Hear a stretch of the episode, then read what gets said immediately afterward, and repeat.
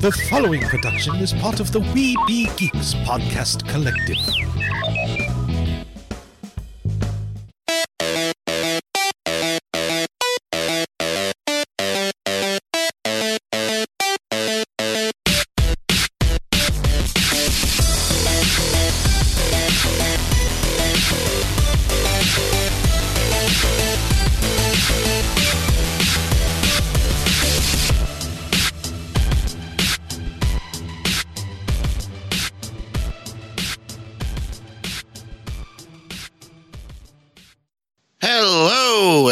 And welcome to another episode of the New England Society of Geeks podcast.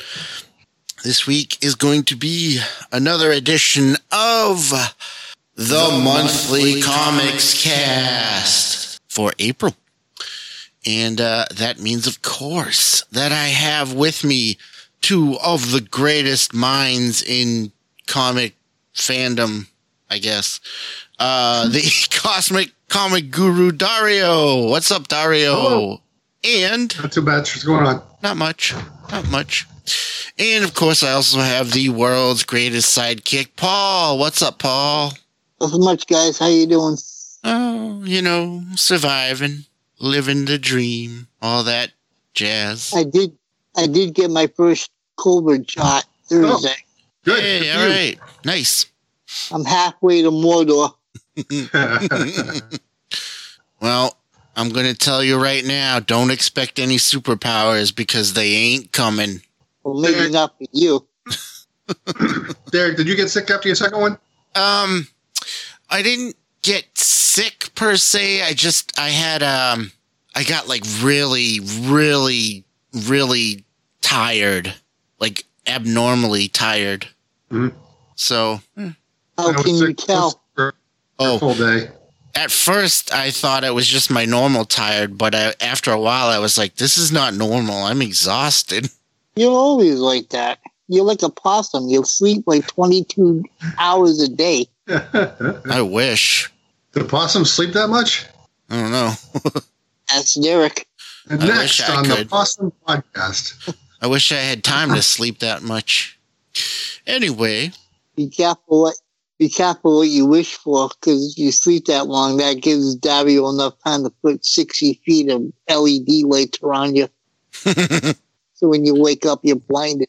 When Yeah, one of my really. friends fell asleep, I I took um, saran wrap and I saran wrapped his entire entranceway to his bedroom door. And, and, I, and I taped it with uh, duct tape, and it was as tight as tight could be. And you know, it was very hard to very hard to notice when in, in his in his dim house when he just woke up. He walked into it. He was a little upset with me. that sounds pretty good. I would like to have seen the Oh. reaction to that. It wasn't good for me. Maybe not after, after he got out. Yeah, yeah. I hope, I hope the poor bastard didn't have to go to the bathroom. that's why he got up. that was the whole point. Uh, today on Dario's hijinks, Oh, yeah. It's a whole podcast. well, let's get into it, shall we? And uh, start off with our reviews. And of course, that means I'm going to give you a little spoiler warning here. Warning, warning, warning. We here at the Monthly Comics Cast have our own special rating system based on the greatest weapon in all of comicdom, the Infinity Gauntlet. Starting with zero, which be, would be a completely empty and useless gauntlet, going through the various stones one through six, finished off by the greatest rating you could possibly get, a full infinity gauntlet. And of course, that would make four stones about average. So there you have it. Oh, and one more thing. We're probably going to spoil some things during our reviews.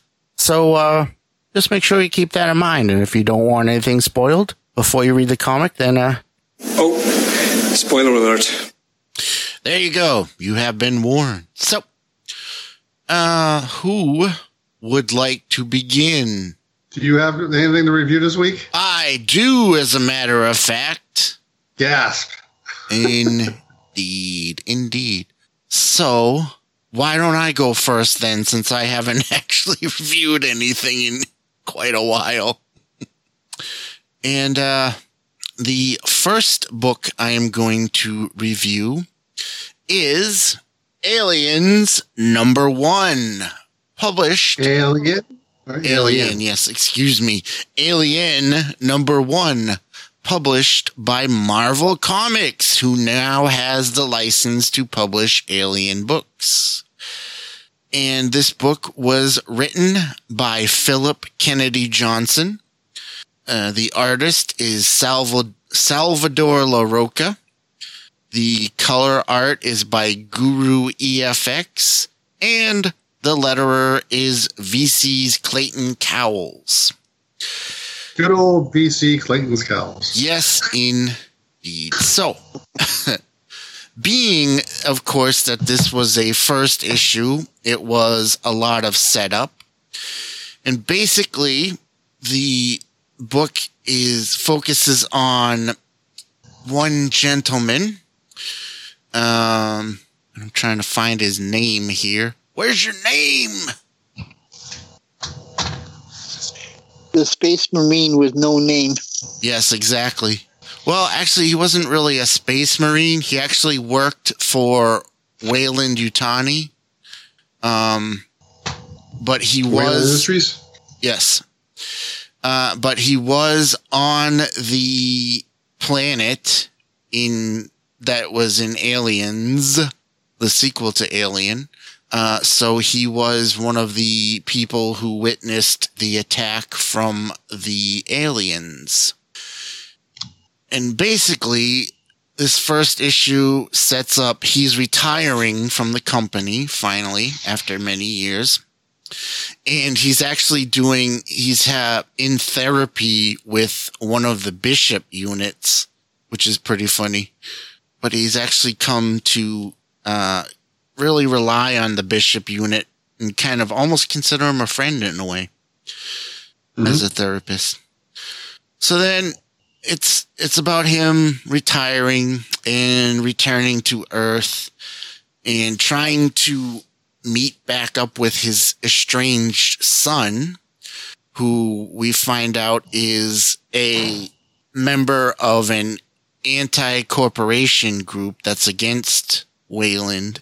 And so, of course, they have a big argument about it. And this whole time, um, he's having dreams that are kind of recollections about, I think his name is Gabe. Gabe's having dreams that are, you know, he keeps going back to when he was captured by the aliens and, um, waiting to be impregnated, I guess you could say, before he was rescued. Seeded. Seeded, yes. And uh so between the nightmares and trying to get back with his son and everything, he's he's he's pretty stressed out, so he's not really having a great retirement. And the book ends with this space station getting attacked by the group that Gabe's son is a member of. They attack the Oh, station okay. And their plan is to destroy the station because it's owned by by Weyland, Weyland Yutani. It's in this in this book. It's called Weyland Weyland Yutani, so they must have merged with somebody.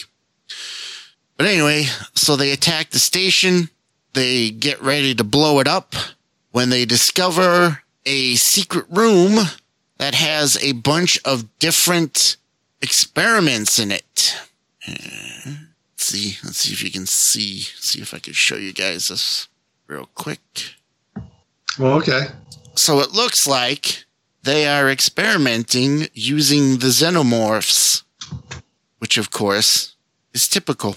Never ends up well. Yes. And then they find there are two scientists that are in the room. And uh, one of the scientists, they threaten the scientists. And so the scientists release all of the creatures. And you see a bunch of face huggers come out and start attacking everybody. Wow. And that's the end of the issue. So, I mean, all in all, not bad. It was, you know, a first issue, so it was a setup. You had to set up everything. Um, looks like it could be pretty good.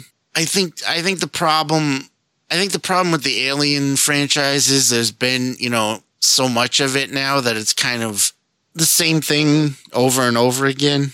You know what I mean? Like, you You know, know, You're beating a dead horse. Right. kind of the in a way.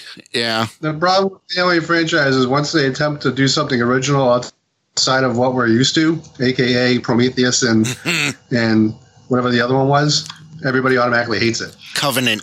Well, yeah, but to be fair, I mean, I have mixed feelings about Prometheus, but Covenant was not good. I, they both both those movies ended up growing on me because I had to do a bunch of research for the uh, Alien role playing game that I was running. Ah, and it leaned heavily leaned, it leaned heavily into the stuff from those movies, so I had to learn about it. And the more I read about it, I watched the movies and I know what was wrong with the movies. But then I read more about the stuff and I went to Wikipedia's and stuff and I kind of actually liked the expanded universe. Mm, But yeah, I get what you're talking about. How it's it's hard to make it fresh, especially in a comic when you're focusing on the xenomorph. yeah. So you know, eventually there's going to be an egg. Oh my God, there's going to be a face hugger. hmm Oh my God, there's going to be an alien. But I mean, in the right in the right hands, it could be done well. I mean, years Sure. ago there was a there was a Friday Thirteenth comic that DC put out that was pretty darn good, and that's just a guy killing a guy, killing people. exactly. So, um, all in all, eh, you know, given that it's the first issue, um, I give it a four. okay, Not bad. It has some potential, um, depending on where they go with the story. So, not too bad, Mhm. but not amazing. I don't know. I don't know how. I really don't know how they could do right off the bat an amazing alien book like the first issue. So, I'd say four is pretty good. now when Dark Horse took over the license back in the '90s, maybe the '80s, I can't remember exactly when. Um, I mean, everybody was super excited about that book, and the art was great. And I felt like the story was pretty pretty good. Um, but that was again, that was after years, a couple years of there not, not being an alien thing, and they got the rights Right. to it for the first time. hmm And then they did. They Dark Horse was the one who started the first um, Aliens versus Predator, and they actually did a good job with it. Um, Right. I like the way they handled it in the comic, which is why the movie was so disappointing. Mm-hmm. Mm-hmm. The, um, some of the other crossovers, they were, I would say they would, they would be like, like an average. Yeah. Um, some of them, you know, like Aliens versus Batman. Why? Yeah. uh, Well, well, Alien versus Predator is amazing. I can under, I can understand the Superman one and even the Green Lantern. yeah. They were, I think they just started stretching it with Batman because he was popular. They were trying to push the book. Right. Well, you never know. It could be like the the Batman versus Predator was amazing. I was so excited when that came out. And when they announced the Alien versus Superman, I was excited for that too. But yeah, it's tired. Yeah. Well, I can the Predator one I can see with Batman because I mean, you got this guy running around in Gotham, and you know you know how Batman is. Get out of my city. sure. Well, like you said, I love I love the first two Alien movies, and the third one is okay. Um, but it's kind of the same. You know, the first two were different enough that they were. That's why they were so good. But after a while, it does kind of get to be, you know, all right, throw these people at them. You know, oh, the alien face hugger, alien, here it goes, eh, whatever. Well, it's it, it's all the same. Like you gotta if if they don't have Ripley in it, nobody wants to see it. Same with same with Jamie Lee Curtis with Halloween. Yeah. no, I've seen, I've seen every Halloween movie with and without Jamie Lee Curtis, and I don't regret it. No regrets. no regrets. Even even even season of the witch. Oh, dude, I rewatch it every Halloween. Season of the Witch is a highly underrated movie. I've never seen it. Oh, you're doing yourself a favor, but I still like the movie. It's got a robot in it. it's got a robot in it. And it's got a guy who's ma- master plan is to chip off little pieces of Stonehenge Really? and plant them in kids' masks, plant them in kids' masks so they can turn into bugs. wow. Okay. Well, every every year, folks. Every year. Did you ever see? Did you ever see RoboCop? of course. Yeah. Which one? So, if, if you remember the old man that was in charge of OCP, Yep. he plays he plays the he plays the madman behind the villainy of Seasons of the Witch. All right. Uh, moving on. My next book is Beta Ray Bill number one. Ooh. And I got the Fin Fang oh, I Foom finally cover. was able to get a second print of that first issue. Um, I know that I believe the second issue came out this week, if I remember correctly, but I haven't picked it up yet. So I shall review the first issue. So the book was written by Daniel Warren Johnson and also drawn by Daniel Warren Johnson with colors by Mike Spencer and lettering by VC's Joe Sabino with Daniel Warren Johnson. Wow, dude gets Wow. gets uh gets a, around. Um, he's a jack of all trades. I think he's very talented. I like his work a lot. mm. So first off, I have to say that this, of course, is takes place during the whole um um what's it called there the uh the King in Black crossover Oh, it thing. takes place during that. Yeah, so it it briefly touches on it a little bit, and I'll tell you how in a second. But so you know, I haven't been reading The King of Black. Have either of you? Um, I was going to try.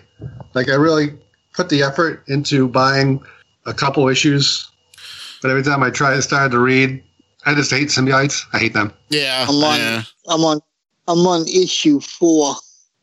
And how is it? Especially, especially when they when they when they force it into other books. I hate that too. Yeah, I do too. Yeah. I mean, some of them. I mean, some of the the one one shots were all right. Like the Spider Man one was all right. The Captain America one was all right. Mm, The um, the Ghost Rider I wasn't that crazy about. It felt it felt forced when they put it in um, Savage Avengers. mm. Yeah. yeah, I mean, that's a I that's didn't- it. Yeah, this we'll see. This one eh, wasn't too bad. So one thing I like is the book starts out on the first page with an entire like couple of paragraphs that pretty much give you the entire rundown of Beta Ray Bill's history. Um, a little recap for those who aren't familiar, or for those of us who are familiar but may have forgotten a few things.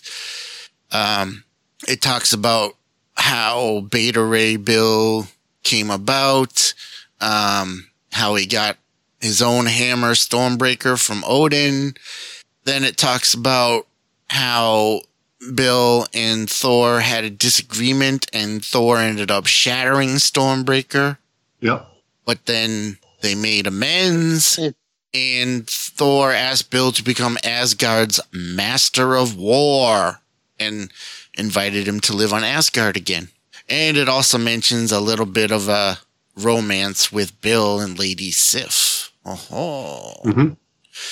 And then it says that Thor is currently Thor is on Earth fighting the King in Black and his symbiote possessed army, but the King in Black has not forgotten about Asgard. Dun dun dun. And uh, we start out with a little a little look into Bill's past before he became Beta Ray Bill full time. And there's little flashbacks throughout the book of, of him as like a kid and stuff, which is kind of interesting. And then we come they back. show uh, they show they show Scuttlebutt in there, right? yes. Yes, You don't do. see you don't see that ship hardly anymore. And you find out the origin of Scuttlebutt as well. Oh, really? Yes. So, um, I'll get to that in a second because first we come back to the present where Asgard is about to be attacked. So Beta Ray Bill gathers up his Asgardian army to defend against Fin Fang Foom, Oh, that's cool. who is That is possessed, who is possessed by a symbiote, of course. That's, that, as much as I hate that, it's cool. I know. it is cool. And, you know, there's a big fight scene and then and then we get we get the return of Scuttlebutt there, who helps to fight Fin Fang Foom. And what I love is what I love is um Fin Fang Foom keeps calling Beta Ray Bill Horseface. Mhm. and then there's doesn't? one point where uh, Beta Ray, Beta Ray Bill's, you know, about to do his his big fight with with uh, his, you know, have a big strike against Fin Fang Foom, and Fin Fang Foom punches him and knocks him back a few feet, and then he says, "I love horse meat. he says, "What?" I love horse meat." Oh, But then at that moment, we see a big bolt of lightning hit Fin Fang Foom as Thor is returned to Asgard and he dispatches Fin Fang Foom. And later on, we have a party where Bill is upset because Thor came in and took the glory away from Beta Ray Bill. And we get a little cameo by Pip the Troll, which is cool. I'm hoping maybe we'll see more of him Pip in the this Troll? series. oh, that's cool. Yes, indeed, Pip the Troll. And he's wearing a shirt, which is weird. Is he smoking a cigar? No, he is not. He Nobody does, smokes in comics anymore. Goddamn PC. he does not have a cigar. But then we see Lady Sif approach and take Bill into a private chamber where insert porn music here. Uh, but sadly, uh, Lady Sif asks Bill if he's going to change back into his non horse face. but Bill says he can no longer do that because the power to transform was in Stormbreaker, which is now destroyed. Hmm. So Lady Sif says, um, yeah, um, you know, he kind of, um, ugly. Does she? Not, not exactly in those, in those words, but she kind of, you know, she implies it. And Bill, Bill basically says, yeah, I get it. I'm a horse face, you know, whatever. And he leaves. and then we get a little flash. Thought, Hmm? And here I thought that Lady Lady Sif was gonna pull pull Catherine the Great.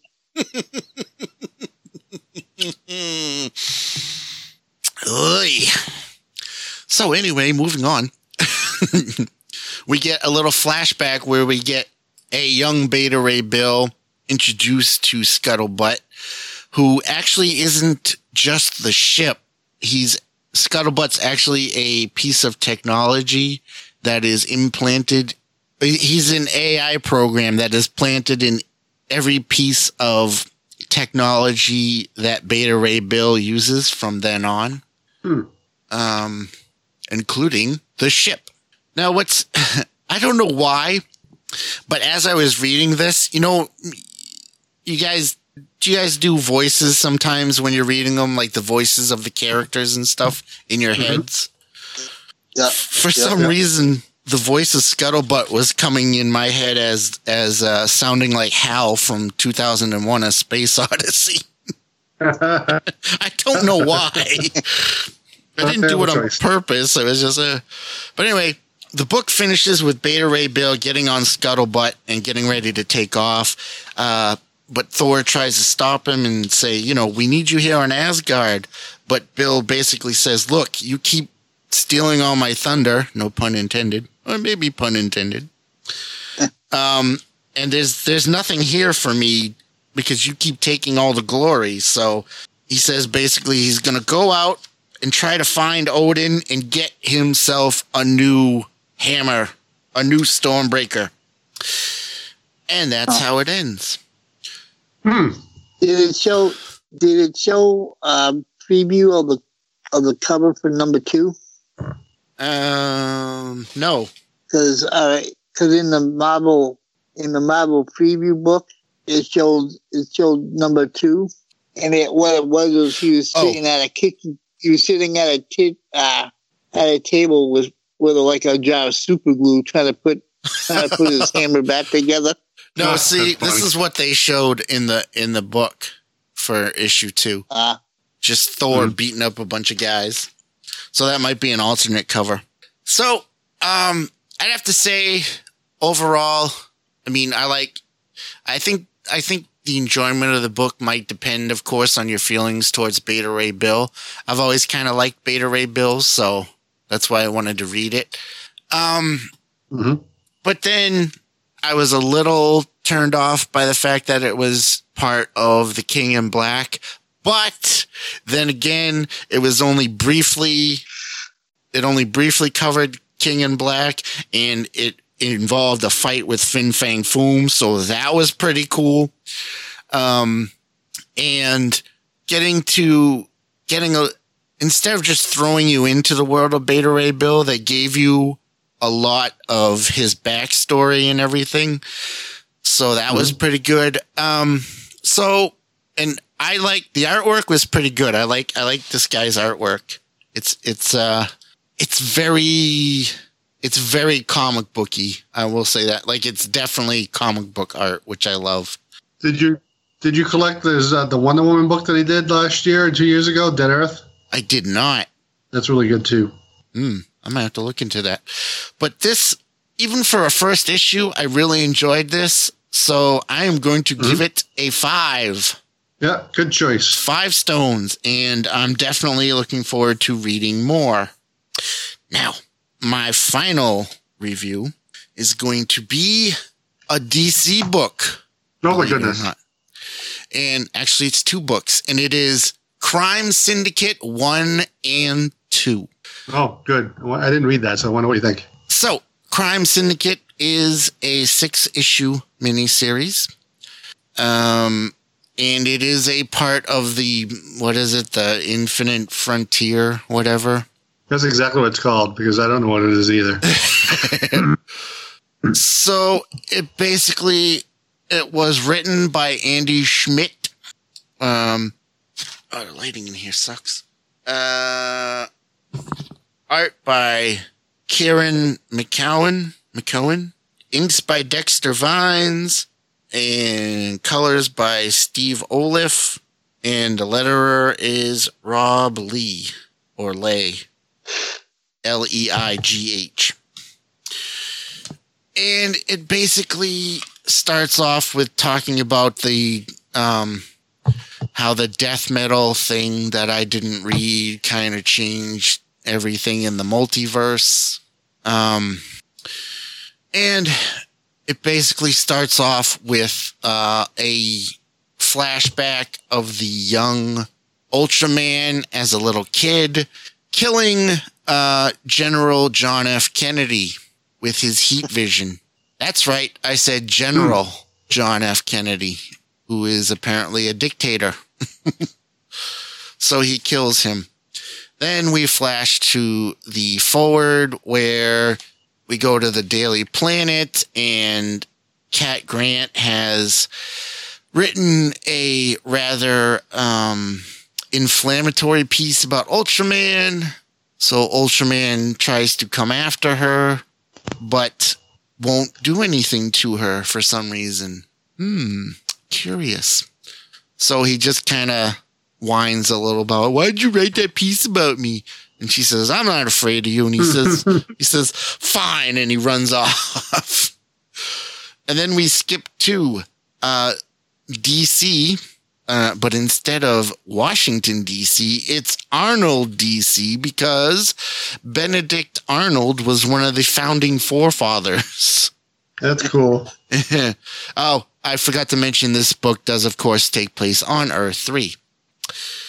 Um, and here we meet, uh, oh, what's her, what's her name?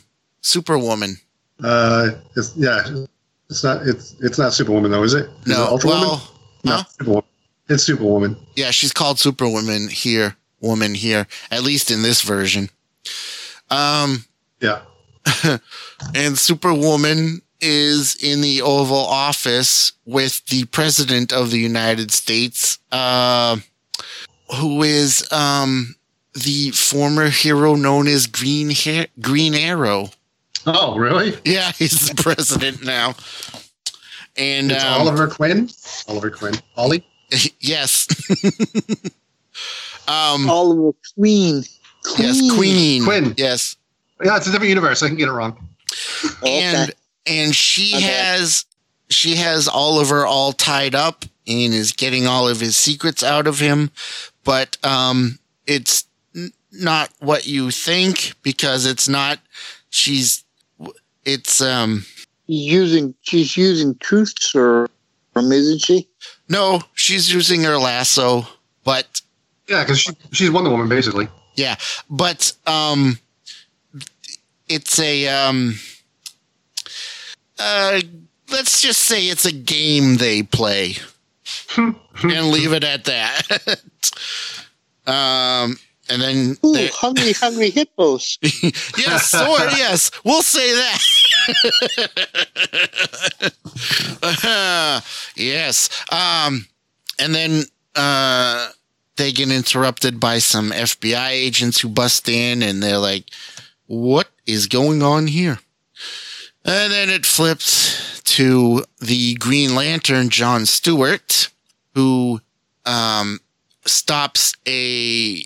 There's a cop that's that's uh, arresting some punk and using excessive force. Uh, so John grabs both of them and says, "Oh, you're both you're both in violation. One of you for stealing stuff, and the other one, the cop, for using excessive force." So he breaks both of them up. But then then his before he can do anything to them, his ring chimes in and says, "Hey, there's something headed this way uh, from outer space."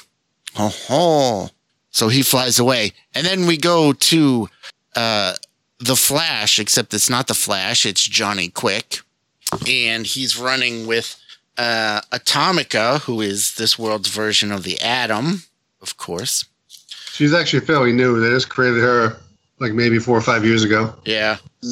Um, and they're having a little conversation as she's riding on Johnny Quick's shoulder as he's running along. And then all of a sudden, there's like some kind of earthquake or something, which trips, tri- the, which trips Johnny Quick. And then we find out that the earthquake is caused by an alien invasion of Starros Sweet. but this is like a more angry version of Starro. Oh, it's supposed to be the reverse of everything, so I figured it was going to be a good Starro. Not exactly. No, it's more like a uh, like a nastier version of Starro. So It's like Starro, Cthulhu version, right? the what? The Cthulhu version. Kind of, yeah. More like more like that. More like a Cthulhu version. So Starro comes down and starts taking over Ultraman and Superwoman and Johnny Quick and all that. And then we cut to Gotham City where Owlman is patrolling the city. And there's a funny thing here where he stops a robbery and he snaps the neck of the robber and the guy Nice. the guy who he saved takes a picture of him with his cell phone and he says, Ah, you shouldn't have done that. And he's about to go kill him when all of a sudden Alfred appears from behind him and shoots the guy, killing him instantly. The uh, the guy they saved. So both robber and victim are now dead in the alley. Does Owlman take all stuff? Uh, not su- not really, surprisingly. And then we find out that Alfred appeared because uh, he wants to tell Owlman about some crazy stuff going on around the the rest of the country. Uh, some kind of alien invasion, but oddly enough, they're not attacking Gotham. Hmm. And that's how the the first issue There's ends. nothing in Gotham but steel. the first issue ends with that, and then we get a little mini story about the origins of Ultraman how they he was found by Ma and Pa Kent, and Ma and Pa Kent were real jerks, and they only used him for like slave labor and stuff. And he finally, you know, Oh, really? yeah, not really slave labor, but like you know, giving it like every chore on the farm was his basically. Yeah. And then they find they finally showed him his ship, and he's like, "Wait a minute, I'm an alien. You guys have been lying to me this whole time." So finally, my parents. he he didn't kill them. Oddly enough, he just kind of flew off.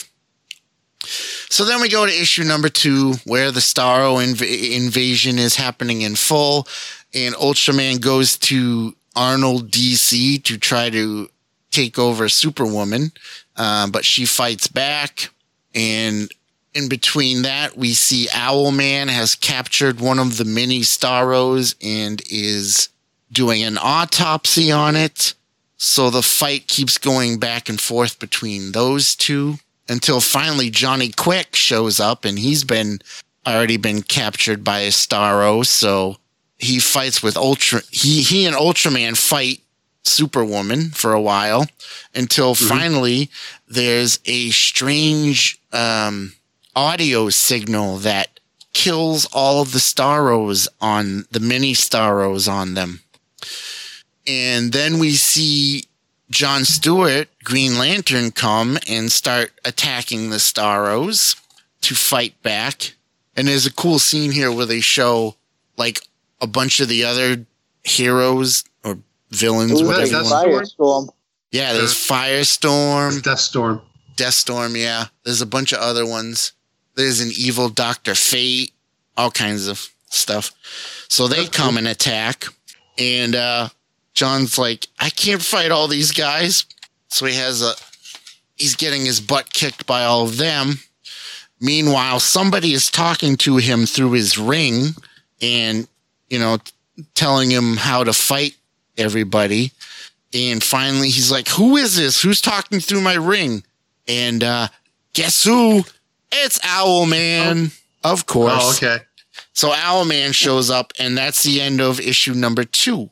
And then the the mini backstory of issue number two is the story of the origin of Owlman, of course.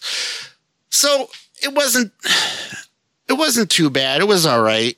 Um, the artwork wasn't bad. The story was okay. Um, overall, I give it a four. Mhm. So there you go. When I found out it was a six issue miniseries, I decided to just wait. I'm just going to get the trade. I would say you could wait. Yeah. All right. Who would like to go next? I could go. Go ahead, because I don't have anything. You don't got anything? What? All right. I have three books today, What are you, me, Paul? and none of them are DC. Surprise. What? what? Yeah. Sit back, relax, and listen to a tale. Um, so the first one is called Proctor Valley Road. It's put out by Boom Studios. What was it? Proctor Yeah. Valley Road? Proctor Valley Road. It's written by Grant Morrison and Alex Child. Ah. Illustrated by Naomi Franquiz, if I'm pronouncing that right. Hmm. Colored by Tamra Bonvillain and lettered by Jim Campbell. Hmm. And, and it kind of caught my eye at the store. I figured I'd pick it up. I just kind of went blind in it and read it. Uh, well, just, and just decided to try it. And um, I read it a couple days ago and I enjoyed it a lot. And um, I happened to read it the same week that issue two was coming out, so I was able to read the second issue right away. Oh, cool. Um, I'm not talking about this, I'm not going to talk about the second issue tonight, but it's just as good. Hmm. Um, I take that back. I haven't read it yet. Sorry, I can't tell you if it's just as good. I flipped through it. I thought I read it. Uh, One of those fake things. So it is. It opens with a with um, a desolate road, Proctor Valley Road, uh, which is in uh, California. No lights on it, no nothing. Car flying down the road. You see this weird shadowy beast on the side of the road. Looks like a bison. Could be a could be a something like that. And it watches the car fly by, and then the car just flips and explodes. And then the guy the guy that was driving it is thrown out of the vehicle. And as he's pulling his crumpled body up off of the highway, and you can still hear the his radio faintly faintly faintly playing, even though it, actually no, before his car explodes, you can still hear his radio playing, and uh, some large creature which draped in chains chains appears in front of him, and then that, then we cut from that scene, and we meet the main characters. The main characters are these four girls. Um, they're all young adults, teenagers, uh, uh, probably from the ages of like maybe 13 to 18, maybe. Uh, there's a girl called August, a girl called Riley, a girl called Jenny, and a girl called Cora. And Cora's the youngest one out of all of them. And this takes place in the 70s, uh, in, in 1970 actually. And August and Riley are cousins. And uh, the first scene we see of them is they're they're hustling a, uh, a gas station attendant. Um, so August is playing her guitar for the guy, trying to convince him to give her stuff for, for music because it's fair exchange. And while she's doing that, her uh, uh, her cousin Riley's stealing sunglasses off the sunglasses rack, Mm-hmm. and then takes off. So basically, they don't get caught, um, but their parents find out and they get yelled at. Um, and they don't. Uh, they're, they're like I said, they're cousins. So it's uh, two sisters uh, that are the, their parents are you know, arguing about who's influencing who, and we find out that they're trying to raise enough money to go see Janis Joplin, and so they're kind of putzing around town trying to figure out what's going on. And then we meet the other characters. Um, Jenny is uh, a girl that that seems like she's going to be super smart uh, and potentially you know wants to go off to college, but she doesn't want to deal with with uh, with anybody's bullshit. So she's you know this is just after the hippie movement and all that stuff, so it's still kind of like that. Mm-hmm. Um, they decide they're gonna try and turn Proctor Valley Road into a, a haunted attraction. Um, so they're like, yeah, we'll, we'll we'll bring people out there. We'll tell them all these horror stories and all this stuff, and they'll pay us a couple bucks, and we'll get enough money to go see, see Janis Joplin. and so they, they go to a, they go to the state fair. They, they grab some they grab some boys. They convince them to go out there with them. And the entire time, these boys are thinking, we're just gonna make out. and, and the girls are like, "Oh no, no, give us give us five bucks, give us five bucks. we're taking you on this tour." When they get out there, they start telling their their their ghost stories, and the guys are like, "All right, so this is this is really what you're doing. We gave you this money, we came out here, and you're just gonna tell us ghost stories." So they take off. I mean, they're literally in the middle of nowhere, but they're like, "Whatever, we're just gonna walk home." And the second they get out of sight of the lights of the van, uh, the kids, the, the, the girls that are at that are at the van still, their flashlight starts to go go out, and then um, and then we cut to the boys who are outside of the lights of the van, and they're like, "All right, we need to go take a leak." So one of them steps off and steps off the road into the darkness to go take a leak, and when his buddy goes to find him, he just finds his lower half, and his upper half is just gone, and uh. and then we catch glimpses of a couple like almost like werewolf type creatures. Um, so all the boys get horribly killed. Um, the girls at the van finally decide that the boys aren't coming back, um, and that's when the flashlight goes out, and then the car headlights go out, and they're in pitch black, and they just see word balloons, and they're like, uh, "What are we gonna do? Is the car gonna start?" And then one of the other girls is like, "Well, I can't check to see if the car's gonna start since you're holding my hand," and then one by one, all the girls are saying, uh, "I'm not holding a hand." and then finally, finally, there's a there's this there's this really really weird word balloon. It's just like on squiggly lines, and in the middle of it, in, in very small letters, it says "I am," and everyone's like, "Ah!" they jump in the van, they take off, and they go home. Um, they look at the back of the van, and the back of the hand, the back of the van is covered in uh, bloody handprints all over the back of the van. Mm-hmm. Uh, so they're trying to figure out what the heck's going on. They go to school the next day and they get called into the office uh, 'cause- and with the police officer, their parents, and um, the principal, and then telling them they're in all kinds of trouble because the boys are gone. And they're like, "Well, we don't know what happened to them." And before they can say anything, if they find out that the uh, the reason why everybody's looking for the, looking for these boys is because they've been drafted, and um, and they're they're being accused of draft dodging because like the, the the police are the police are telling the principal that they probably caught wind that they were going to be drafted that they just took off. Oh. Huh. That's how issue one ends. I haven't read issue two yet, but um, it's really cool. I mean, I like the I like the setting for it. Um, Grant Morrison is 50-50. I can't, I can't say he's 50-50. He's a better writer than that. But lately, lately either I, I feel like either I like his stuff or I don't. I hate his stuff. right. the other. Yeah, I agree with you completely. Yeah, like I've been reading Grant Morrison since he started writing comics back in the old days. Um, I I've mean, been a fan of him Superman since his is- Animal Man days. Yeah, so um, this is a really good book, and I'm going to keep reading it. So I don't really know where it's going, but I'm going to keep reading it. Uh, now my grade for it, um, I'm going to give this easily a five. Oh, nice. Uh, I think the art, I think the art's really good. I think um, the the story's interesting. I like the setting. Like I said, uh, each of the characters has their own personality, uh, and they stand out from one each other from each other. So um, it's really good. Cool. Nice. So the next book I have is called, called Home, and it's put out by Image Comics.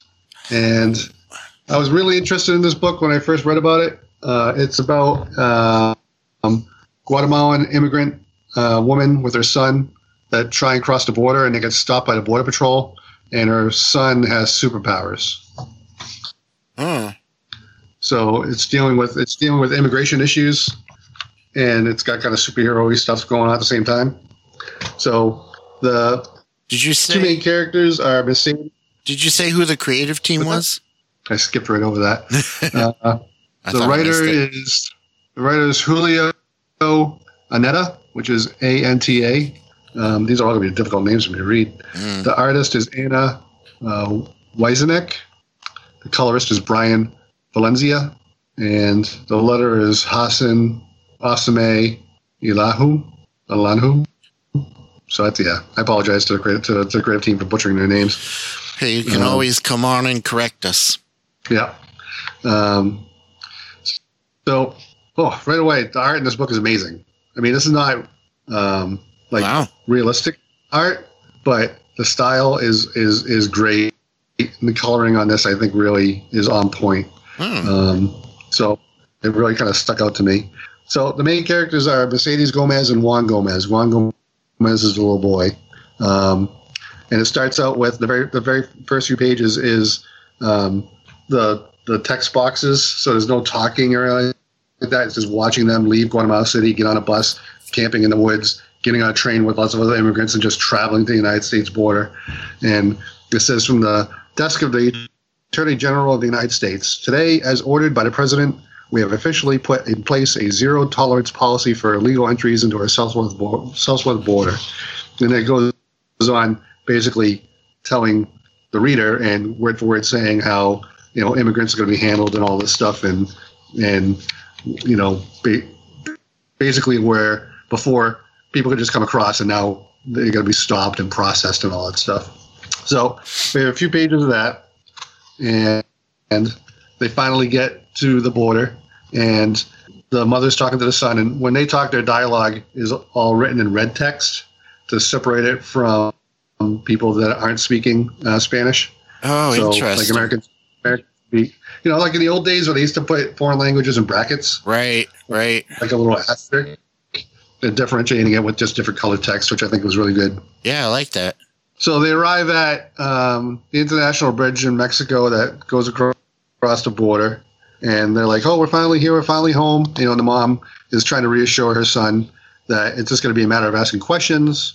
Um, you know that not to worry because they have family that are in the United States already, um, and that's what they're. You know what she keeps saying. She's like, "Well, I have a sister in the United States. I just got to tell them that they'll let us over, then we'll start working." Um, the, her, her son, you know, is like, I'm hungry, but I want to save my food because we only have a little bit. And they go in.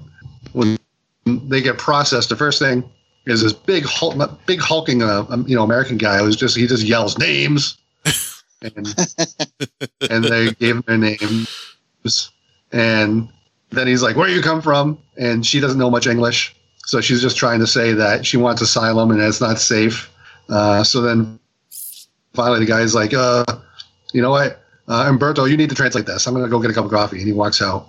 So the translator's there, and he's being a little bit humane to, to them, is talking to them, saying that you know he feels he feels for them as far as having to leave Guatemala, and uh, he, you know they'll, they'll process them and they'll put them through. Um, so they take him into a. She goes, uh, he goes like, just follow me into the next room. and the next room is a two-page spread. If you guys can see that, and it just says the ice box, and it's just this big cage, Oh wow. cage, big fenced-in cage, with all these people just lying on like yoga mats. Um, like a deten- like a detention center. Yeah, exactly. And uh, so she's like, I don't understand. What is this? And he's like, Oh, you just need to wait here until we process you. He gives her he gives her a couple blankets. Um, the mother's trying to be positive. The son's like, It's really cold in here. And so she's like, Well, I'll lay out this I'll lay out this mat and then I'll give you a blanket. And then one of the other immigrants in there just, you know, says, Welcome to the icebox. And she's like, Well, what do you mean? Why, why are you calling this the icebox? And he's like, Because they never heat this place up. It's freezing in here all the time. Oh wow. And so, and so the, the the mother's like, well, we're not going to be in here very long because I have family in the United States and we're gonna we're gonna be you know sent over there. And he's like, well, he goes, I'm glad you're I'm glad you have a positive attitude. He goes, and maybe maybe you'll be luckier because at least now they haven't taken your boy from you. And then she's like, well, what do you mean? And he's like, well, uh, they separate the children from the parents. And he points over to an, to a woman that had just had her kids taken away from her like like a, a couple days before or maybe a week. And uh, he goes, they took her daughter two days ago, and she hasn't eaten or slept since. And um, so, so she's beginning to understand the kind of the kind of situation they're in. And then she's like, well, why are they doing this? And the guy's like, because they had a president, they had a president change, and now they changed their policy and all, all that stuff. So essentially, exactly what you expect to happen happens. They come and they take the kid away, and they send him off to an entirely entirely different detention center. Um, so the mom freaks out, breaks down, and that's when we start to see something's not quite right with the boy. Um, when he starts panicking, his hands start to glow a little bit, uh, but he's controlling it. Um, he gets put on a he gets put on a, on a bus, taken to a different detention center, and he's you know forcibly trying to stop his hands from glowing.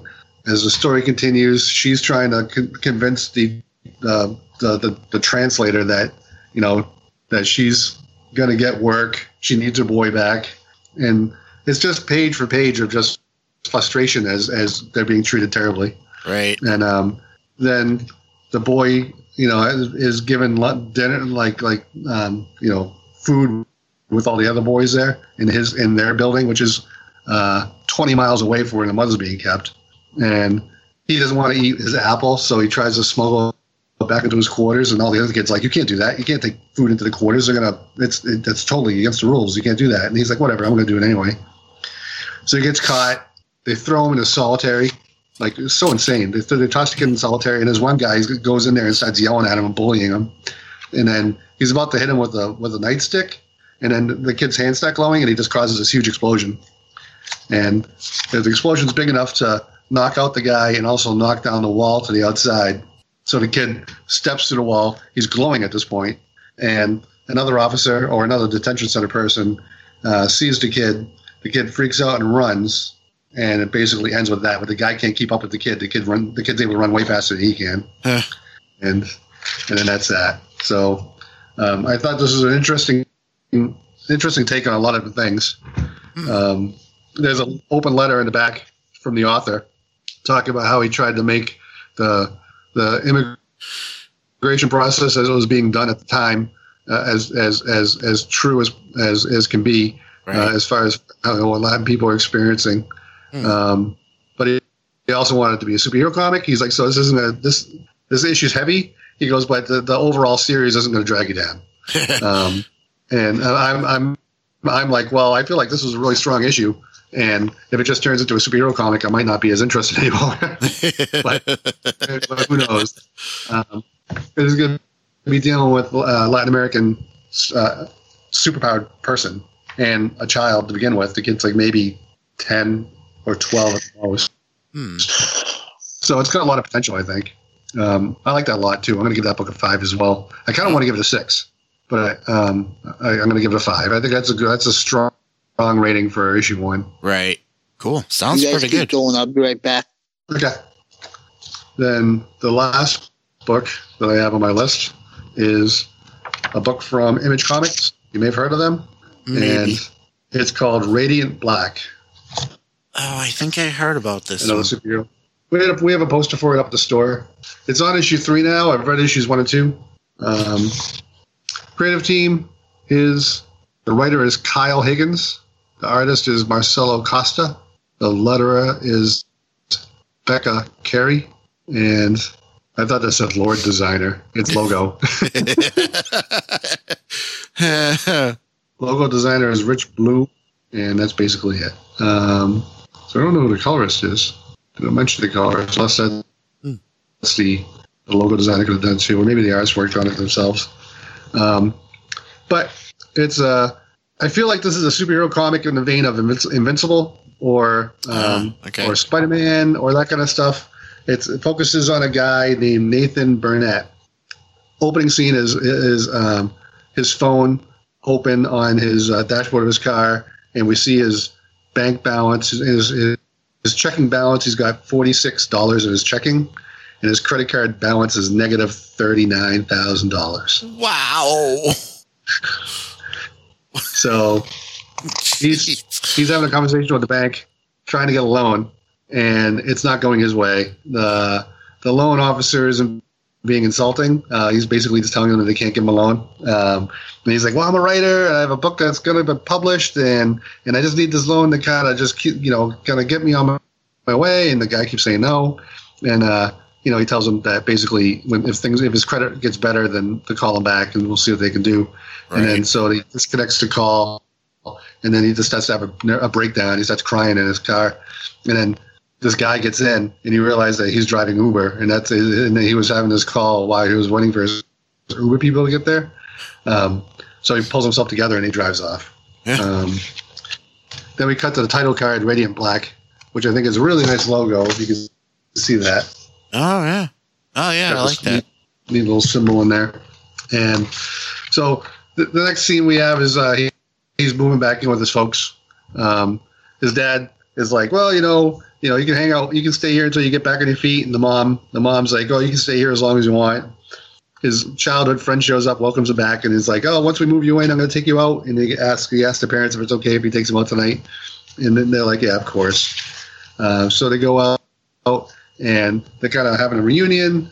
Um, his childhood friend is telling him that the town that he left years ago was actually much better and there's more job opportunities than there were before. And, and he's like, "Well, I'm a writer. I don't want to just schlep along, sh- you know, schlep around and get uh, just any old job. And I'm working on a book." And so his friend's like, "I get it. Uh, this is what you want to do." Um, but finally, he breaks down and confides in his, in his friend that, you know, how much debt he's in Right. and, and everything else. And he's like, well, we can, we can work it out. And they just decide they get drunk that night. So they just, his buddy gets really drunk. I don't know how drunk Kyle, uh, Nathan is in this. Um, but they're walking home and they stop at the train tracks and they're just chatting. And then they're like, his drunk friend's like staring at something in the sky. And he's like, do you see that? And his other, his other friend, the main character, Nathan, looks over and he's like, yeah, it looks like a, some kind of weird miniature black hole just floating in the sky. And they get close to it, like like really close to it, and they're like, no matter what way you look at it, it looks the same. It's like like a weird kind of a like a, just a stationary, like maybe the way to describe it, it sounds like it might, might not even be like a 3D thing. It might just be a flat thing that looks the same from every angle. So Nathan reaches out and touches it, and then the thing just like swirls around his swirls around his entire body and like disappears into his chest. And then he gets enveloped in energy, and then all of a sudden he's just he's wearing his costume. All he says, boom, he's wearing a superhero costume. Oh. He's like, what? Interesting. Just happened to me. So they have the initial reaction of what is this? I'm wearing a helmet. I'm freaking out. And then he's like, I'm freaking out so bad. I don't even know how to get this helmet off. And he's like, I'm gonna, I'm gonna throw up. And his friend's like, Don't throw up. You're wearing a helmet. And he's like, I'm gonna throw up. And then he throws up. And then you find out that I don't know if this is a helmet or not because the hole opens in the helmet and all his vomit comes out. So he's not throwing in the helmet. guy's like, his friend's like, How are you doing that without a mouth? And he's like, I don't know. so the police show up. And his drunk friend is being a total ass to the police because they're just like, you need to step away from the train tracks. And he's just like, you can't tell us what to do, blah, blah, blah, blah, blah Uh, and they're, they're like, "Why is your friend dressed in cosplay?" And he's like, "You can't ask me why my friend's dressed in cosplay." and uh, Nathan, who's the character that got the superpowers, is like, "Hey, can you relax?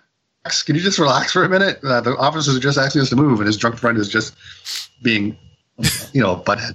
And then there is a train coming. There's a, literally a train coming before they even realize what's going on, and um, Radiant Black with just reacting. He goes to push his friend off the track, and what he ends up doing is he uses whatever energy he has to to levitate the train out of the way, Oh wow. and along with the cops and his friend. So the cops are like, "Oh, what the hell's going on?" He puts everybody down, then he flies off. Um, and they spend the rest of the issue just trying to figure out the powers and what's going on. He figures out how to get the helmet off, and he's like, "Well, as far as I know, I'm the only one like me." And then it cuts it cuts away to another half of the city where we see a bank robbery going on, Oh, and there's another guy that looks just like him, but instead of black, he's red, right. and he's walking away with two giant sacks full of cash Eh. which is happening the same night that he gets his powers. Um, My kind of guy. yeah. so, issue issue two, we learn more a little bit about what his power set is. Uh, um, he goes and finds the guy in red because he he hears about it, and he's like, "Well, I'm just gonna go talk to this guy." And the guy the guy in red uh, ends up fighting him.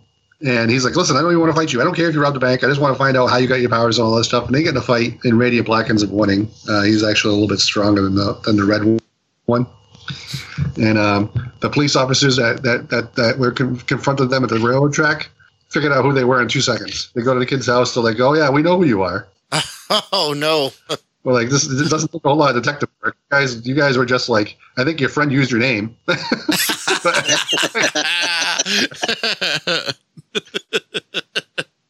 So the police are like, listen, we're not going to arrest you because you didn't do anything illegal, but you obviously have superpowers. So why don't you step up and like use them for something right? So it feels like he's going to actually work with the cops, but I don't really know how that's going to work out. oh, interesting. Uh, that's actually And yeah, that's a good take.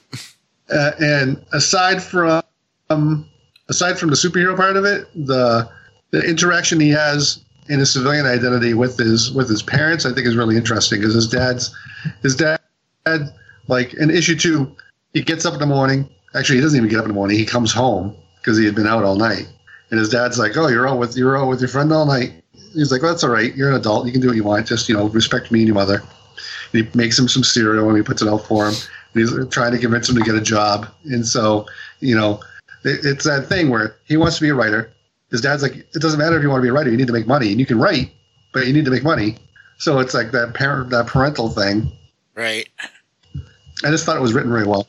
Nice. Sounds pretty good. Uh, yeah, that book. I'm also going. I, I'm not going to give that a five. Uh, as much as I did like Radiant Black, um, I don't feel it was quite as strong as the other two books, so I'm going to give it a four instead of a five. Oh, okay. But I'm I I I, I read it. I bought issue one and read it. I bought issue two and read it, and I bought issue three, which came out if not this week, last week, and I haven't gotten to it yet. But so I'm going to read it at least until this first story arc is done. You kind of see where they're going to go with it. Nice. And those are my books. All right. That's my hand. Okay, Paul, your turn. Oh, that's right. Yeah. I've got nothing. You pulled a me this this week, this month. I pulled a Derrick. Isn't that funny? It seems like one of us, at least one of us, has to go bookless. but that's okay because that will do it for our main reviews for the month. So now it's time to delve into our off the shelf section. And uh, this month it was my choice to choose the off the book selection. And I decided that since we're coming up on Star Wars Day, May the 4th, and this will probably release around or even possibly on Star Wars Day. Um, I Funny how that works. Yes, isn't it? I decided to do to review uh Star Wars Vader Dark Visions, which was a, a really cool take on a on a, a Darth Vader book. So here is the basic overall description. Uh, the series is five issues in total, and it says, "Who is Darth Vader? He has been many things: a Sith warrior, a commander, a destroyer." Darth Vader is to many throughout the Galactic Empire a symbol of fear and mysterious otherworldly power. But there are some who have seen the Dark Lord in a different light. There are some corners of the galaxy so dark and desperate that even Vader can be a knight in shining armor. So, um, that's the basic overall view. So the the series was written by Dennis Hopeless Hallum, uh, with art by Paolo Villanelli in issue one, Brian Level in issue two, David Lopez and Javier Pina Pina Pina, Pina in issue three, Stephen Mooney in issue four, and Geraldo Borges in issue five. So I'll basically give you a brief overview of each issue. The first issue takes place on a far off planet and it is told from the viewpoint of a young lad on that planet. And the people on this planet were forced to live in tunnels because their world was invaded by a giant kaiju like creature that they call a god. And uh, the creature destroyed their world. And as I said, forced them to live in tunnels. But every so often, the creature sleeps. And when that happens, the people come out of the tunnels to bathe in the sunlight and gather food and anything else they might need. So this this story takes place during the uh, the hibernation period of the giant creature, and the kid is telling the story of what happened to his planet, and then at the same time there is a big battle going on above the skies, uh, a battle between the rebels and the Imperials. During this battle, Darth Vader's TIE fighter is hit and crashes on the planet. And um, when Vader comes out of his crashed TIE fighter, the first thing he does is sees the creature, which he has landed on top of. So he pulls out his lightsaber and stabs the creature right in the eye. So at this point, this kid sees Darth Vader as a knight who has come to rescue his planet from the giant creature. But in fact, all Vader is really doing is trying to kill the creature and save himself.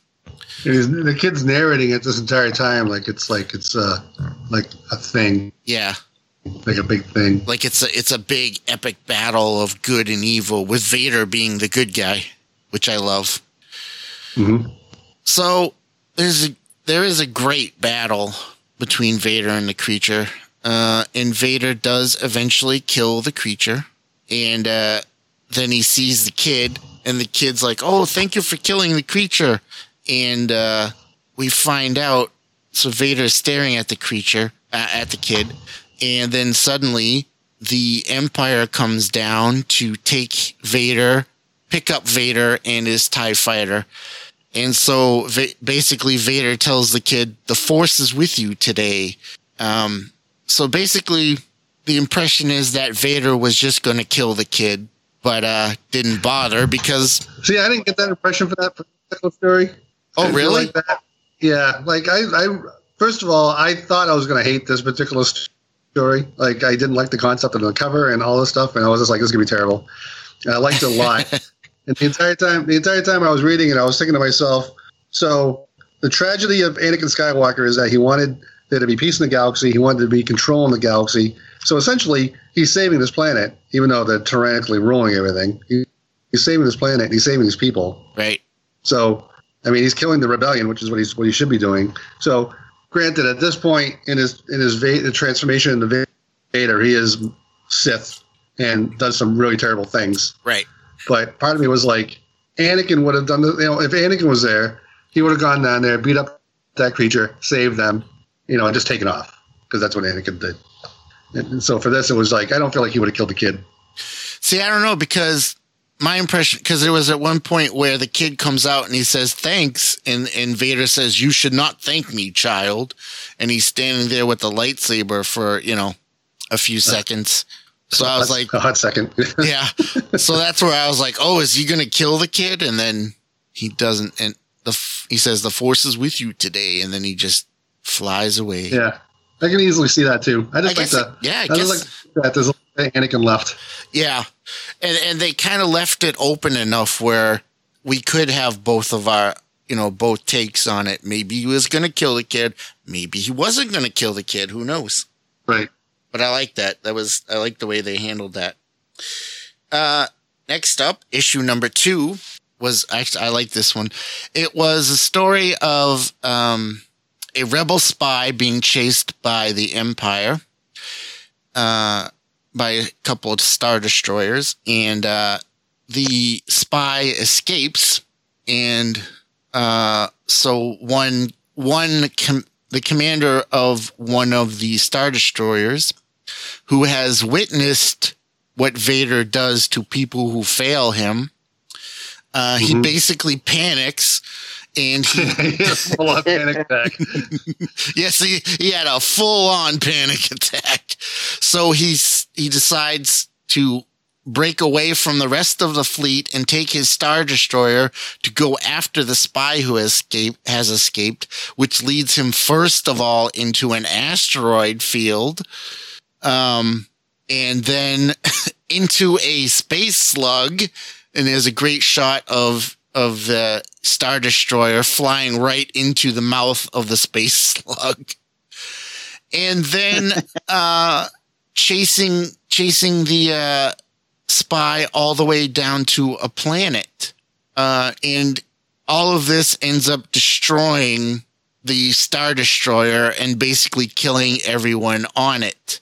Yeah, it's a terrible mess. It's a, it's a terrible mess. It's it is, and all because like this- the, the the his report his report to the emperor made made made it sound like they had they had captured the spy. So Yes. when, they, when they say he's going personally to pick the spy up, that's when he panics. yes, Mm. it was. Oh, I love it. I love this story. This one was great. he just the whole time he's like, "No, go, keep going, go get her, keep going." And they're like, but we can't handle, we can't fly a star destroyer through an asteroid field. No, do it. We're just gonna like go in a little bit. No, go in further. Such a great You know the sad part is, is that he survives the crash of the star destroyer. Like all his he Yeah. loses all his people, he loses his crew. He survives the crash. Vader finds him, yes, Yeah. There you go. and he kills Vader kills him anyway. and the final, the, the final image is just a shot of Vader, and you can see the guy panicking in in Vader's eyes, and Vader just says, "Unacceptable." I really Failure enjoyed the art. Unacceptable. I really enjoyed the art in this particular issue. Yes. It yeah. It was really just the the different looks on The the, the, commander's expression. face was were just amazing when he Yeah. panicked and then there's like a great He shot of him with with looking all like crazed and and and insane and uh it was great stuff. And now we move on to issue number 3 which was is told from the viewpoint of a nurse who works in the med bay. And uh, the nurse works for a doctor who is a um, cybernetics expert. And so he works on Vader all the time. And even though the nurse has never actually talked to Vader herself, she has fallen in love with him and has fantasies of, you know, like there's a little there's a page that's like right out of a fantasy um romance novel of her and Vader together and and uh you find you find out that every time Vader comes to get worked on, you know, she ends up kept you know finding little pieces left behind of Vader and she has a collection of parts from Darth Vader various pieces of metal and uh, a couple vials of blood and stuff. Some nuts and bolts. Some yes, yes, some actual nuts and bolts and stuff. And then at one point, after one, um, what looks like a vicious battle, Vader comes to get worked on, and he leaves behind his cape. And so she she grabs his cape and she goes back to her room and she she goes to her hidden collection of Vader memorabilia. and uh she gets ready to put it away when the doctor comes into her room and finds her with the cape and then finds the rest of the collection and freaks out on her. He grabs the collection and he throws it away into the trash compactor. And there's a, there's a great scene of her searching through the trash compactor to find her stuff. And then, She uh, like stuck her face in the muckluck. yeah. She's lucky she didn't get eaten by a Dianoga.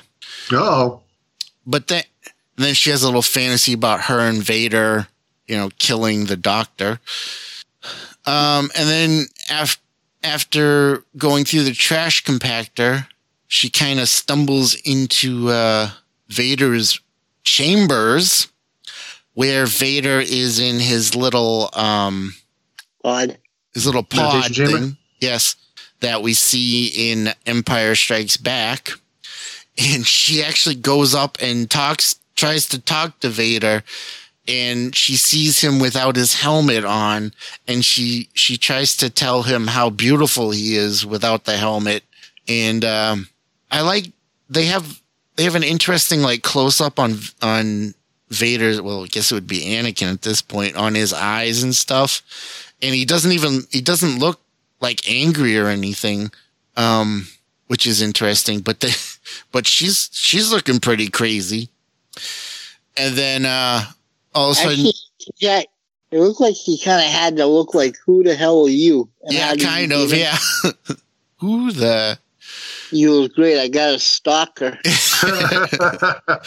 but he takes care of that very quickly by sticking his lightsaber right through her gut, which I was kind of interesting. I found it interesting to see that he uses lightsaber instead of like force choking her or something. I actually thought he had force choked her, but then then they pan back and his lightsaber's going right through her. Yeah. Um, and then after he kills her, he puts on his helmet and uh, he contacts the bridge and he says, "Come get this garbage out of my quarters." Yeah. so uh, I love, love the art in this book. Um, uh, the artist, uh, the artist did. I think he worked on um, all new Wolverine at one point. He's done all this stuff. Oh Marvel. yeah, look, yes, yes, I recognize the style. Yeah, yeah, it was. This was a really interesting story. I, lo- I love the way they did it. Here's another one where when I saw that, when I kind of I knew the subject matter before I started reading it, and like this is gonna be terrible. But as it went through, I was like, oh, such a good story. it really, yeah, it really is. Uh, then we What? move- You Hmm? made a mis- you made a missed call on a book. What? no way, not the Oh, guru. you never do that. Uh, then we get to itch, issue like- number four called Hot Shot, where we meet a Hot Shot pilot for the Rebel Alliance. Um, and we see him, you know, join the Alliance and try, you know, try to be the, the big Hot Shot pilot. And, you know, he, he's got everything under control. He knows how to handle everything. And then in a battle, he gets um, he gets his shot to take out Vader. Vader's in his TIE fighter, and uh, he can't do it. He chickens out. yeah, and just to just to just to set it up, like we have we have a um, a flashback to when he was a kid, when he had a his, him and his dad were caught for for um, running guns, and his son, you know, he was hidden. They, they, they, uh, Right. the, the stormtroopers had his dad, and the kid had a shot to save his dad, Yep. But he didn't do it. So he kind of blamed himself for that. And then when he became this hotshot pilot, forced his way onto the mission. Basically, everybody on the mission dies, and his commanding officer sacrifices herself so he can get that shot in against Vader. hmm He gets the shot, and then he freaks out and runs. He can't do it. Again. Yep. And does he not just run? He runs back to the he runs back to Rebel headquarters, and they're like, "You're the only one who survived." He's like, "Yeah," and they're like, "Vader followed you," and Vader, Vader's like, He's like, he's like, he's like, you fool. Good news, you got another shot. then they lit him up like a Christmas tree. yep. "Yeah." So that I mean, that was th- these are like these are like like almost like uh, those horror anthologies I used to read when I was a kid. It's like nothing good yes, kind of. Yeah. Except they're all about Vader. Yeah. And so the final issue, issue number five, titled You Can Run. There's a fifth issue? Yes, there was, which I know neither of you fifth got to issue. Paul, read. was there a fifth issue? Yeah, there was a fifth. It was No, one no, through five. So the the fifth issue, I, I don't remember a fifth. the fifth fifth issue takes place on a another planet where some rebel spies are trying to run away from Vader and the stormtroopers who are chasing them because they have some vital information. So they get away and they go to their favorite bar. And when they get there, of course, the bar, you know, the bartender's like, no weapons. You got to keep your weapons, check your weapons at the door. And the bartender basically um, through captions, we find out that the bartender he doesn't care who you are. He doesn't care if you're a rebel or if you're an imperial. Doesn't care if you're a stormtrooper or a spy. He'll he'll serve anybody as long as you're paying. He will in a minute. So the the the spies ask the bartender to hide the information. It's in like a briefcase.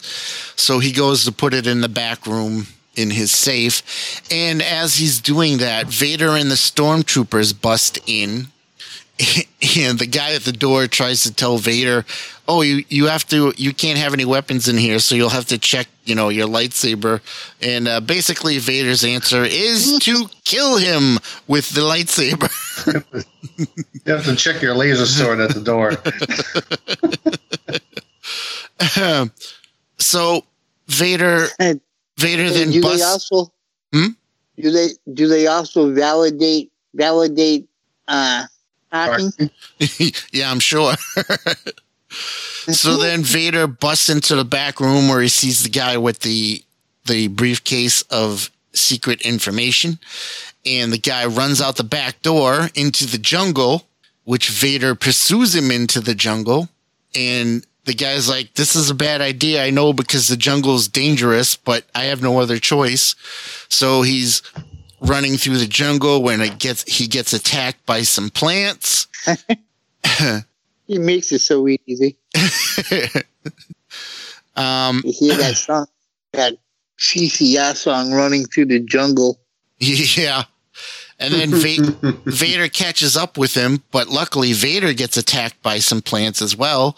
So the guy breaks free and he runs into a little cabin um, where you also find out at the same time that the plant that attacked him has like uh, hallucin- hallucinogenic poison in it.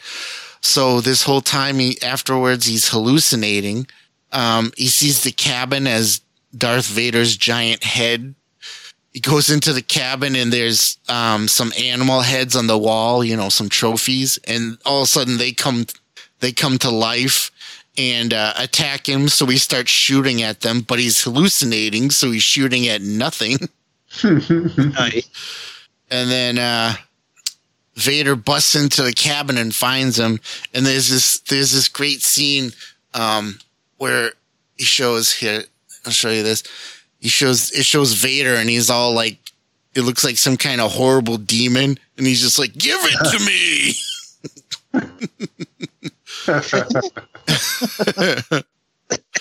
so, so, so he throws the the the information data pad at Vader. Vader grabs it and he looks at it and he sees, you know, the secret information. And then Vader just turns around and leaves the guy there. He didn't kill him? He didn't kill him. He left him Only there, so all, all panicking and freaking out and, and having a bad trip. he's getting soft in his old age. I think he's just like, this guy's no big deal. I don't even care. Not even worth it. So he just turns around and leaves. So there you go. That is Vader Dark Visions. Um, and I like, I like this series because it, it's a, like you said, Dario, it's kind of like a, kind of like an anthology in a way. And it, it, it shows all these cool different, it shows Vader from other people's point of views Right. and it's really interesting. And it was it was what it was really well done, I thought. Because like you said, you kept thinking the stories were going to be stupid and they ended up being pretty good. Yeah, no, I was, I, I was, I was very surprised with uh, how much I enjoyed some of these stories. Like I, I was, I saw, it, I saw it when it was coming out, and literally, I was just judging a book by its cover. I'm like, ah, trying something different. I get it. I, I'm just going to keep reading the main, the main Star Wars title, Right. which is consistently good. Um, but yeah, I'm glad you picked this. Yeah. wouldn't I like I read it otherwise. that's I picked it because it's it's it's a different take on you know a different look on on on the Star Wars universe. It's nice to see different points of view. I like it. I would recommend it. I would too. What do you think, Paul? Uh, I uh, the four issues that I read, I liked them all. My favorite one was with my favorite one was the one where uh, the guy had a full panic attack. Yeah, that one was really good. That was great. And he, um, I would recommend it. If I had to give it a rating, I would give it a five. I agree with that. I give it a five as well. Um, What did you just notice a cobweb in your room? What? no, I'm thinking I I might go. I might go as far as a six personally, but that's just you know that's me. Yeah, it's, it's not like you're biased or anything. Not at all. You can show you, you can show him your your Vader twenty your Vader for President twenty twenty four T-shirt now. or my my two foot tall Vader, my Vader bust that's a phone. Um, I have a twelve inch Vader with uh, Anakin's face, or Don't you still have? Don't you still have an original Darth Vader Arian case for your action yes, I do. figures? Yes, I do. I even have a Darth Vader Easter bunny. That's funny. Nice. so yeah, I might be a little biased, but you know, Uh-huh. I have a little Darth Vader corner here. My case behind me. I have an R2 and a vintage blaster and stuff, but But most yeah, my so stuff isn't in here yet. So, uh, what do we think? Uh, well, I guess we already said we recommend it. So it's Yeah. definitely worth taking off the shelf. Yeah. Yeah. Recommend. Recommend. Boom. Recommend. All right. Give it a shot. Very cool. Spend Very 15 cool. bucks. Yeah. All right. So that's it for the off the shelf segment. Um, I guess just briefly, we'll quickly talk about, uh, the two series that have recently ended. Uh, first of all, the Falcon and the Winter Soldier. Thoughts? Awesome. Loved it. Yeah. Yeah, it was it was really good. I was really happy with it. I love what they did They with did it. a really, they did a really good job with John Walker. Yes. Yep. Mm-hmm. I mean, the image when he stood up after what after what he did with Yes. with the shield. Yes. Oh, so good. Um, and I loved, I loved finally seeing Sam in the Cap costume. I, I was surprised how accurate they did the the Cap costume and the U.S. agent costume. Yeah. They Yeah. both looked really good. Yeah. Yeah. right on. Yeah. Um, uh, how do you guys feel about the Sharon Carter being the power broker? That doesn't bother me. She's either a power broker or she's a scroll. Yeah, that's true too. Yeah. Um, it was, I mean, it was a little predictable, but it was, it worked overall. The funny thing is, for me, it wasn't predictable. Um, my roommate pointed it out to me. He's like, "Oh, that's, she's a power broker." I'm like, "Really?" He's like, "Yeah, obvious." Once again, okay. the, the cosmic comic guru fails. What um, you know, like in the, I like the um the ending credits Yes. where they had where they had like the missing poster and they had a picture of Jack Kirby on it. Oh yeah. Oh, I missed. It. Yeah, that there was was, pretty cool. there, there was, uh, they had a few little Easter eggs in those But credits. what the hell was up with the monkey? What was up Um, with what? That was seen. supposed- wasn't he? Wasn't he? Wasn't that supposed to be like the um the hitman, like the monkey that was like a hitman? Hit monkey. Poss- that's that's what people are theorizing. Um, that perhaps it had it's it's because it was seen that symbol was seen in the Madripoor scenes.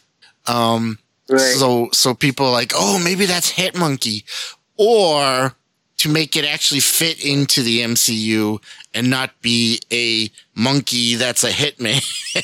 maybe it's like a like a group of hitmen, like like like that like the flag smashers. right? But it's the hit monkeys or or whatever. But yeah, Right. that's that's the theory, but that hasn't actually been like officially said or anything. Right. So No, I was just saying because I, I would see it. I would see it in the credits. Yeah, I'm like what does right. it have to do with it? Yeah. So that could have something to do with Hit Monkey in some way. Which I hmm. love. I love Hit Monkey, but you know, again, it's just you know, that's just me. I thought Isn't That's Hitmonkey? Isn't Hitmonkey a Garth Ennis uh, owned thing? I don't know. I'm not sure. I feel like, I feel like he's owned by Garth Ennis, and he's just published by Marvel when they when they want him to. Let's see. Mm, almost Maybe. like Superman. yeah. yeah. Hitmonkey is just like Superman. No, no. it- No, I know. I know. like- I'm just You know how kidding. you read every time it was Superman in the book, he, they right. they give credit to the family. Yeah, no, he was created by Daniel Way. don't what I'm thinking of. Oh, Daniel Way. Yeah. But yeah. Um, yeah, I was very happy with the, with the series overall. I loved what they did with it. I loved seeing Sam and, and Bucky together. They were always great together. Um, Yeah, they Mhm. just, they had like a perfect, a perfect, uh, they're like a Chemistry. perfect pairing. I thought I thought they did a very good job with with Zemo. Yes, Oh, yeah. I loved Great. Zemo. He was awesome, and I'm so glad they didn't The only thing I didn't him like about. Zemo, the only thing I didn't like about Zemo, and I, I can't say I didn't like it. I just feel like it was just put in there just as fan service because it didn't really make, make sense. Is him putting on the mask. I love the mask, It's right. Yeah, but it's just it's just like, oh yeah, by the way, just ta-da. here's the I put this on mask. Yeah, here's Zemo. I'm hoping that we that That might be that might be next season. maybe. I'm hoping that we get to see the Thunderbolts someday, like the the real Thunderbolts, Yes. the original Thunderbolts. But Yeah, me Yeah. too. that would be awesome. Me too, because I want to sell my book. it could happen.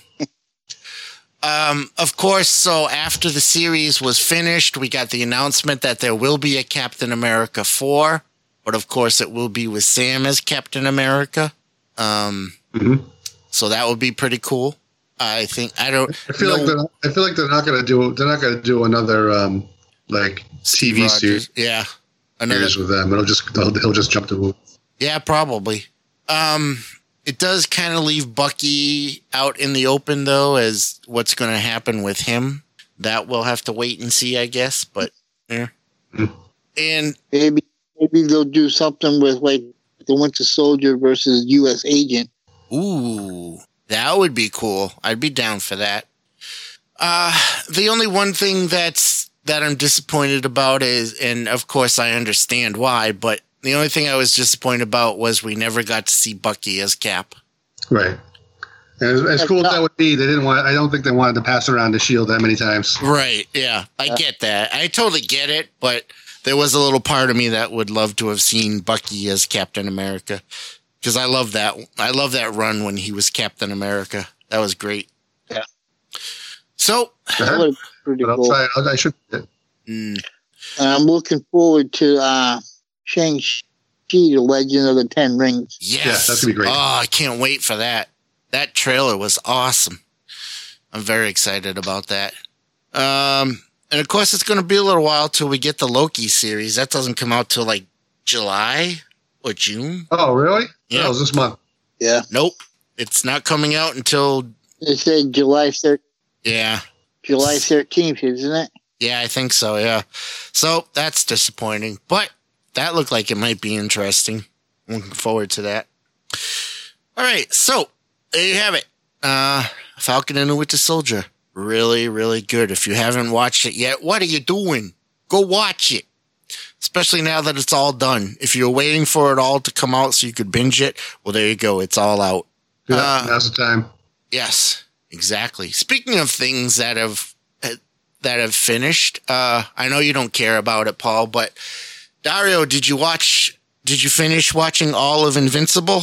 I I haven't watched the last episode yet. I'm waiting Oh. to watch it when he gets home tomorrow night. I won't spoil it for you, but the last episode was amazing. I, I've read the comic, so I know what's going on in the comic. Right. I know. I know. I, I know pretty much how this ends.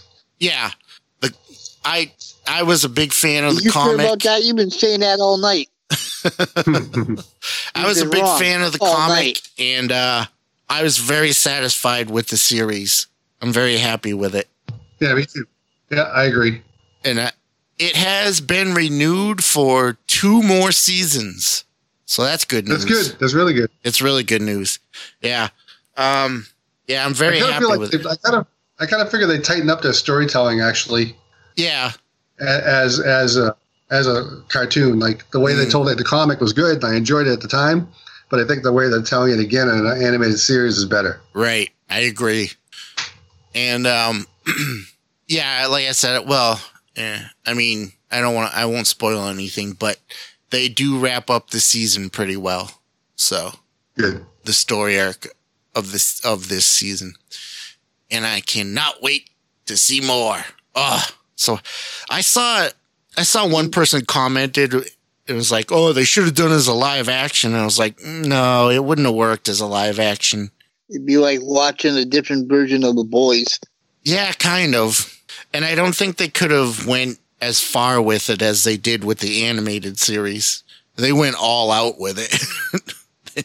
Yeah, the sheer cost of constant special effects like that Oh, was yeah. probably probably a bit uh, much. hmm A bit much. Especially with the big fights. Yeah.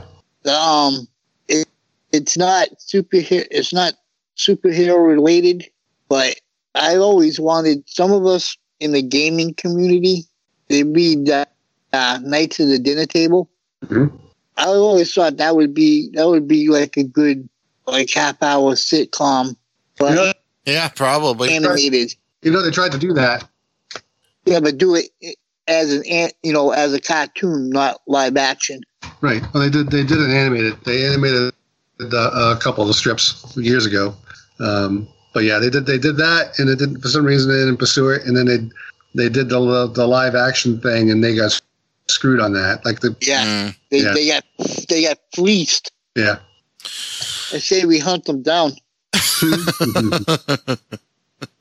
and make them walk make them walk a quarter mile on on four sided dice. Yikes. Yeah, forget about Legos. Try stepping on a four sided die. Yeesh. in the middle of the night. All right. Um. Well, I don't know what happened there, but I accidentally stopped recording before we said goodnight. But you didn't really miss my anything, um, except for my little joke about Nightwing joining the Bad Batch. And speaking of which, um, I also mentioned that this month we're since to celebrate May the 4th, a, the New England Society of Geeks podcast will be doing a bunch of Star Wars related episodes, so stay tuned for that. Uh, we have another edition of the Falcons Lounge coming up, uh, and we will, I will have the return of the Star Wars chronological rewatch experiment. I know it's been a while for that, so stay tuned for that. But in the meantime, uh, that will be all from us at the monthly comics cast. So good night, everybody. To contact the New England Society of Geeks, you can email us at nesogpod at gmail.com.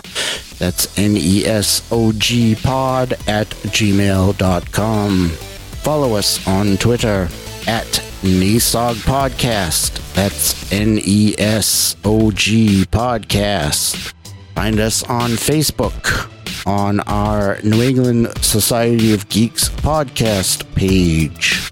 Follow us on Instagram at NESOG Pod. That's N E S O G Pod. Finally, if you could find it in your hearts We would appreciate it if you could give us a rating or possibly a review on wherever you listen to this podcast. Thank you and good night.